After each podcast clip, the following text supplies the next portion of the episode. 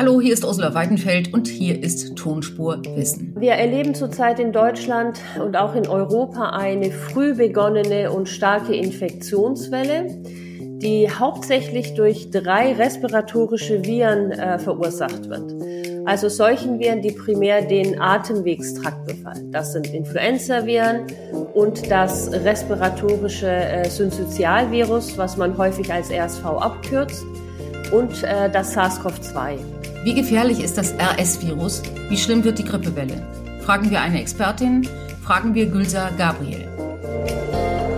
Tonspur Wissen. Endlich die Welt verstehen. Ein Podcast von Rheinischer Post und Leibniz Gemeinschaft.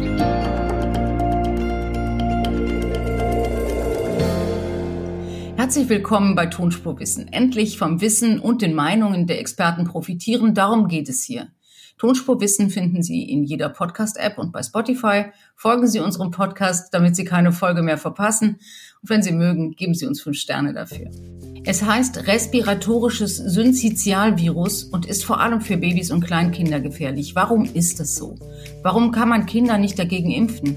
Und wie schlimm wird die Grippewelle? Wer muss in die Klinik? Und gibt es genug Plätze für alle? Das frage ich jetzt Gülsa Gabriel. Sie leitet am Leibniz-Institut für experimentelle Virologie in Hamburg die Abteilung Virale Zoonosen und lehrt als Professorin an der Tierärztlichen Hochschule in Hannover. Hallo, Frau Gabriel. Hallo, Frau Weidenfeld. Frau Gabriel, wir haben Grippe, wir haben RSV, wir haben Corona. Mit welchem Virus sollten wir uns in der jetzigen Situation besonders intensiv beschäftigen? Was ist das Schlimmste oder das Wichtigste?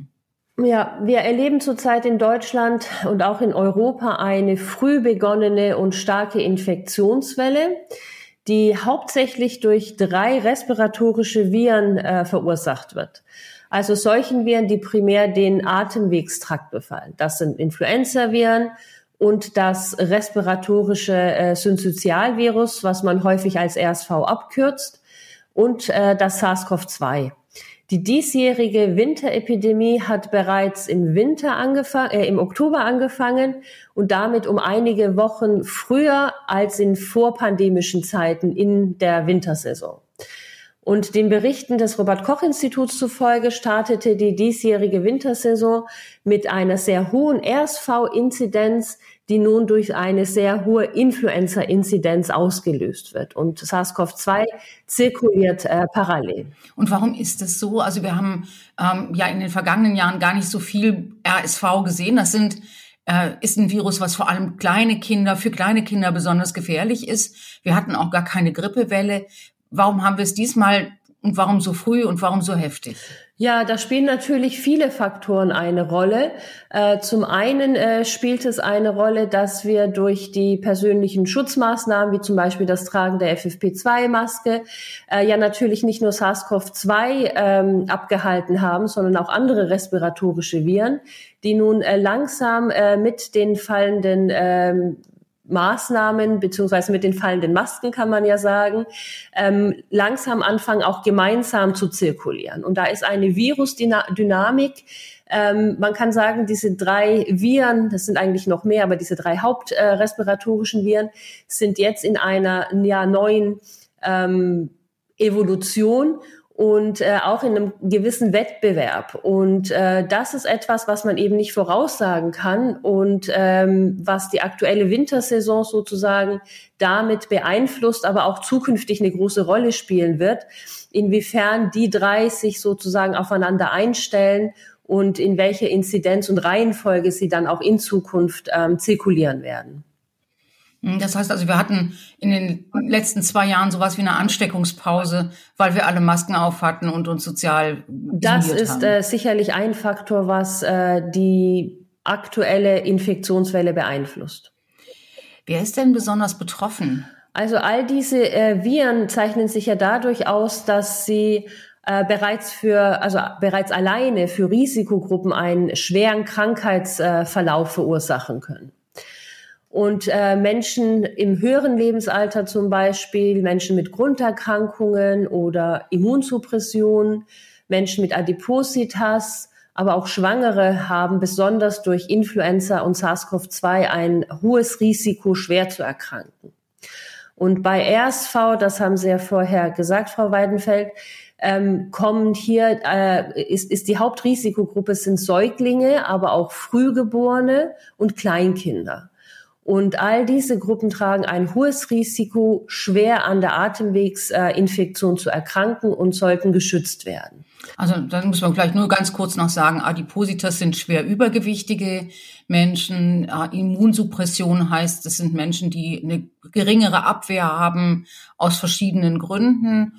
Und ähm, Schwangere, das ist ja klar, wer das ist. Genau. Äh, man muss natürlich auch bedenken, dass ähm, zusätzlich zu der sozusagen äh, zu dem erhöhten Risiko von der Primärinfektion es äh, durchaus Daten gibt, äh, die naheliegen, dass auch eine mildere Primärinfektion mit einem dieser Viren die Anfälligkeit für eine Sekundärinfektion äh, mit einem anderen Virus erhöhen kann und somit dann insgesamt zu einem schweren, schwereren Infektionsverlauf führen könnte. Und, äh, das heißt also, diese drei Viren stellen sich nicht hintereinander an, sondern ähm, äh, verstärken sich gegenseitig? Sie können sich, äh, also es das eine ist, ob man sich gleichzeitig mit allen infiziert. Das, ich denke, die Wahrscheinlichkeit ist etwas gering. Es geht darum, wenn man eine Primärinfektion, wenn, wenn man sich von einer Primärinfektion noch nicht komplett erholt hat, dann kann das, ist, steigt natürlich die Wahrscheinlichkeit, dass man für diese Sekundärinfektion höher, eine höhere Anfälligkeit hat und insgesamt dann, wenn man sich nicht komplett von der ersten Primärinfektion erholt hat, eben schwerer erkranken kann. Und das gilt nämlich nicht nur für Sekundärinfektionen für Viren, sondern kann auch äh, von Bedeutung sein bei einer erhöhten Anfälligkeit oder kann zu einer erhöhten Anfälligkeit gegenüber bakteriellen Infektionen führen, die nach der primären Virusinfektion kommen. Und dazu haben wir und auch andere Forscher in der Vergangenheit zeigen können in, ähm, in experimentellen Tiermodellen, dass wenn ähm, die Primärinfektion mit Influenza äh, verläuft, dann steigt die Wahrscheinlichkeit in den drei bis vier Tagen nach der Primärinfektion sich äh, mit einer bakteriellen Infektion ähm, ja zu infizieren, mit, mit dem Bakterium zu infizieren und dann äh, kann die Infektion sehr schwer und gar tödlich verlaufen. Gibt es dafür ein Beispiel? Also wie kann das aussehen? Man hat also zuerst Grippe gehabt und dann schneidet man sich mit einem mit einem doofen Messer und hat eine Entzündung, die man nicht mehr in den, in den Griff bekommt? Nee, Oder was ist ein Beispiel sich, für so eine bakterielle Infektion? Genau, dafür muss man sich gar nicht äh, mit dem äh, Messer schneiden. Also ich meine, die Bakterien ähm, sind ja sozusagen überall auch auf unserem Körper und man kennt das von äh, der saisonalen Influenza, dass ähm, diese diese Erstinfektion mit Influenzaviren ähm, auch bei gesunden Menschen eben ähm, dazu führen kann, dass man bakterielle, dass, dass nur diese bakterielle Infektion dazukommt. Das nennt man die Superinfektion. Und dann kann es sogar zu schweren Lungenentzündungen kommen. Und ähm, das gilt eben für Influenza beispielsweise, aber kann äh, natürlich auch auf andere respiratorische Viren dann übertragen werden. Wie kann man sich schützen? Also insgesamt äh, denke ich, kann jeder von uns äh, was tun, um sein individuelles Erkrankungsrisiko vor der Primär- und wahrscheinlich eben auch vor äh, möglichen Anfälligkeiten gegenüber Sekundärinfektionen äh, zu schützen, ähm, erheblich äh, senken. Also sein Risiko senken, zu erkranken meine ich so rum.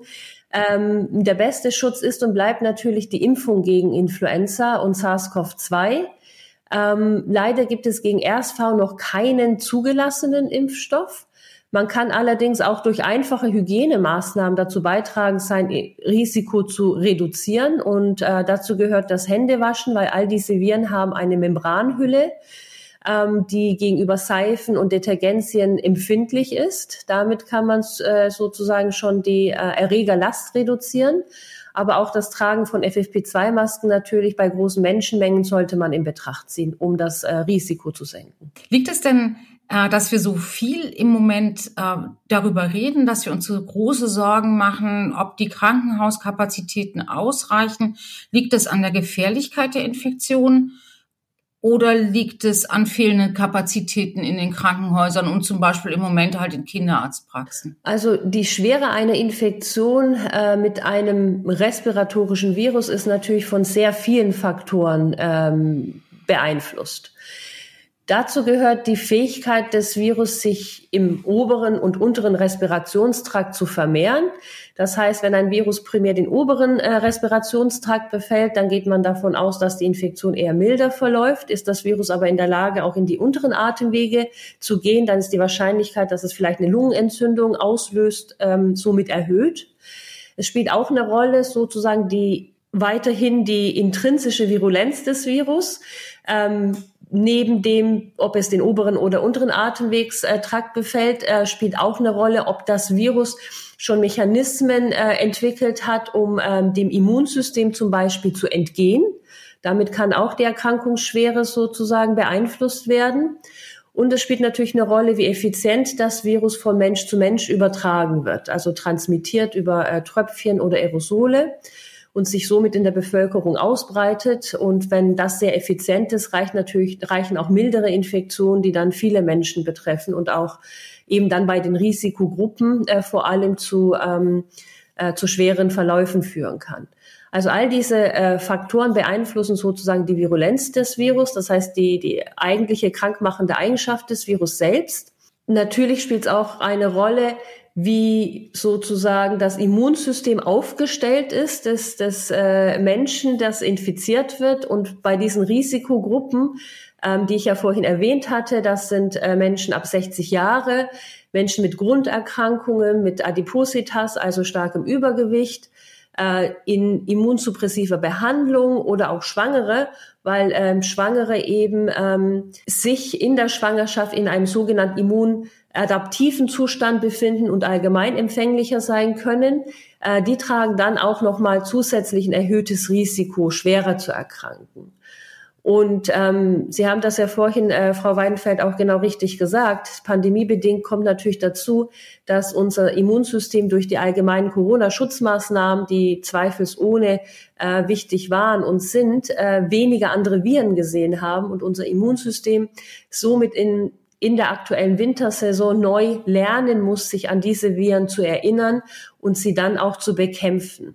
Also würde man, würde man sagen, dass man ähm, dass die einzelnen Krankheiten, die einzelnen Viren gar nicht so viel gefährlicher sind, als sie in den Vorjahren waren, aber dass sich eben durch unsere verringerte Abwehr die Situation verändert hat und dadurch, dass eben alle drei jetzt gleichzeitig stark kursieren, einfach die Menge der infizierten Personen besonders hoch geworden ist. Und deshalb eben auch dann am Ende viele ins Krankenhaus müssen, einfach weil so wahnsinnig viele infiziert waren? Also aktuell gehen wir davon aus, dass sich die Viren nicht sehr viel verändert haben, aber das ist natürlich auch etwas, was man leider erst äh, rückwirkend sagen kann, wenn man weiß, welche Viren zirkulieren und wenn man die vergleicht zu denen, die vor der Pandemie sozusagen zirkulierten. Also das ist jetzt nur eine Annahme, ähm, dass die Viren gleich geblieben sind.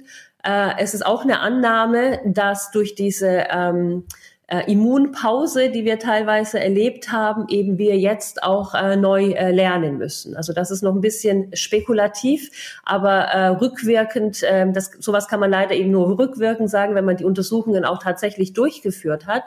Aber im Moment spricht eben dazu äh, da vieles dafür, dass diese unterschiedlichen äh, Faktoren ähm, beeinflussen, inwiefern wir jetzt äh, oder wie stark wir jetzt reagieren. Dazu spielt natürlich auch eine Rolle, dass diese drei Viren jetzt zusammen zirkulieren. Wir wissen nicht, in welcher Dynamik und in welcher Reihenfolge die Infektion ablaufen kann, was natürlich noch ein weiterer Faktor ist äh, in der ganzen Infektionsdynamik und dann natürlich auch ähm, äh, beeinflussen kann, wie wir erkranken oder wie, wie schwer wir erkranken. Haben wir denn eigentlich aus der Corona-Pandemie etwas gelernt, was uns jetzt helfen könnte, könnte oder haben wir etwas verpasst, was wir hätten vermeiden können und was uns jetzt Probleme macht? Also die Pandemie ist ja noch nicht vorbei. Das heißt, ähm, es ist schwer im Moment eine Abschlussbilanz zu ziehen.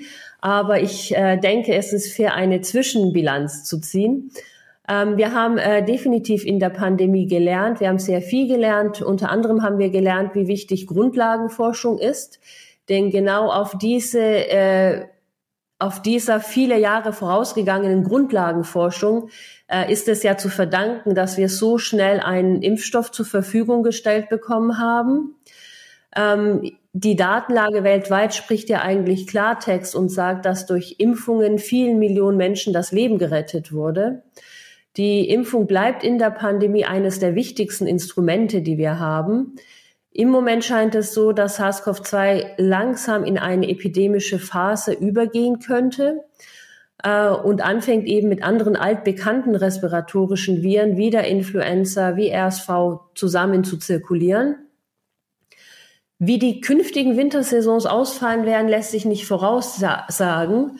Aber es ist, denke ich, klar, dass Impfungen gegen Corona und Influenza weiterhin von großer Bedeutung bleiben und hier besonders bei sogenannten hohen, ähm, äh, bei, bei sogenannten Hochrisikogruppen hohe Impfraten erzielt werden sollten, äh, um das individuelle, aber auch das allgemeine Erkrankungsrisiko deutlich zu senken. Ich denke, wir haben auch gelernt, dass wir bei der Entwicklung von Antiviralia, das heißt äh, Wirkstoffen gegen die Viren, noch sehr viel zu tun haben. Das gilt für Corona und das gilt auch nach äh, jahrelanger Forschung für Influenza, ähm, dass hier noch viel geforscht werden muss. Antivirale Wirkstoffe sind, bei, sind von großer Bedeutung bei der Bekämpfung von Epidemien und Pandemien. Am Anfang, wenn noch kein passender Impfstoff zum Beispiel zur Verfügung steht, aber auch im Verlaufe von Epidemien und Pandemien, wenn es zu schweren Erkrankungsverläufen ähm, kommt, und das kann jederzeit passieren, spielen Antivirale eine sehr wichtige Rolle. Ähm, ich denke, da gibt es noch äh, viel zu tun und noch viel zu erforschen. Vielleicht als äh, persönliche Bilanz würde ich sagen, wir haben als Gesellschaft gemeinsam sehr viel erreicht und für die Forschung gibt es noch einige Herausforderungen, denen wir uns weiterhin stellen. Da, da haben Sie noch viel zu tun. Aber was ich mich jetzt gefragt habe, und das frage ich mich ehrlich gesagt seit Wochen, warum haben wir gegen Corona so schnell einen Impfstoff bekommen? Also das ist ja, das haben wir ja praktisch live verfolgen können, warum das dann so schnell ging. Warum haben wir Grippeimpfstoffe, aber warum gibt es gegen RSV keine Impfung? Das ist doch auch ein Virus, was bekannt ist. Also liegt es daran, dass es nur kleine Kinder so gefährlich befällt? Bei RSV ist ja eines der Probleme, dass äh, der Immunschutz bei den sozusagen Kleinsten anfangen muss, bei den Säuglingen, bei den Frühgeborenen, bei den Kleinkindern.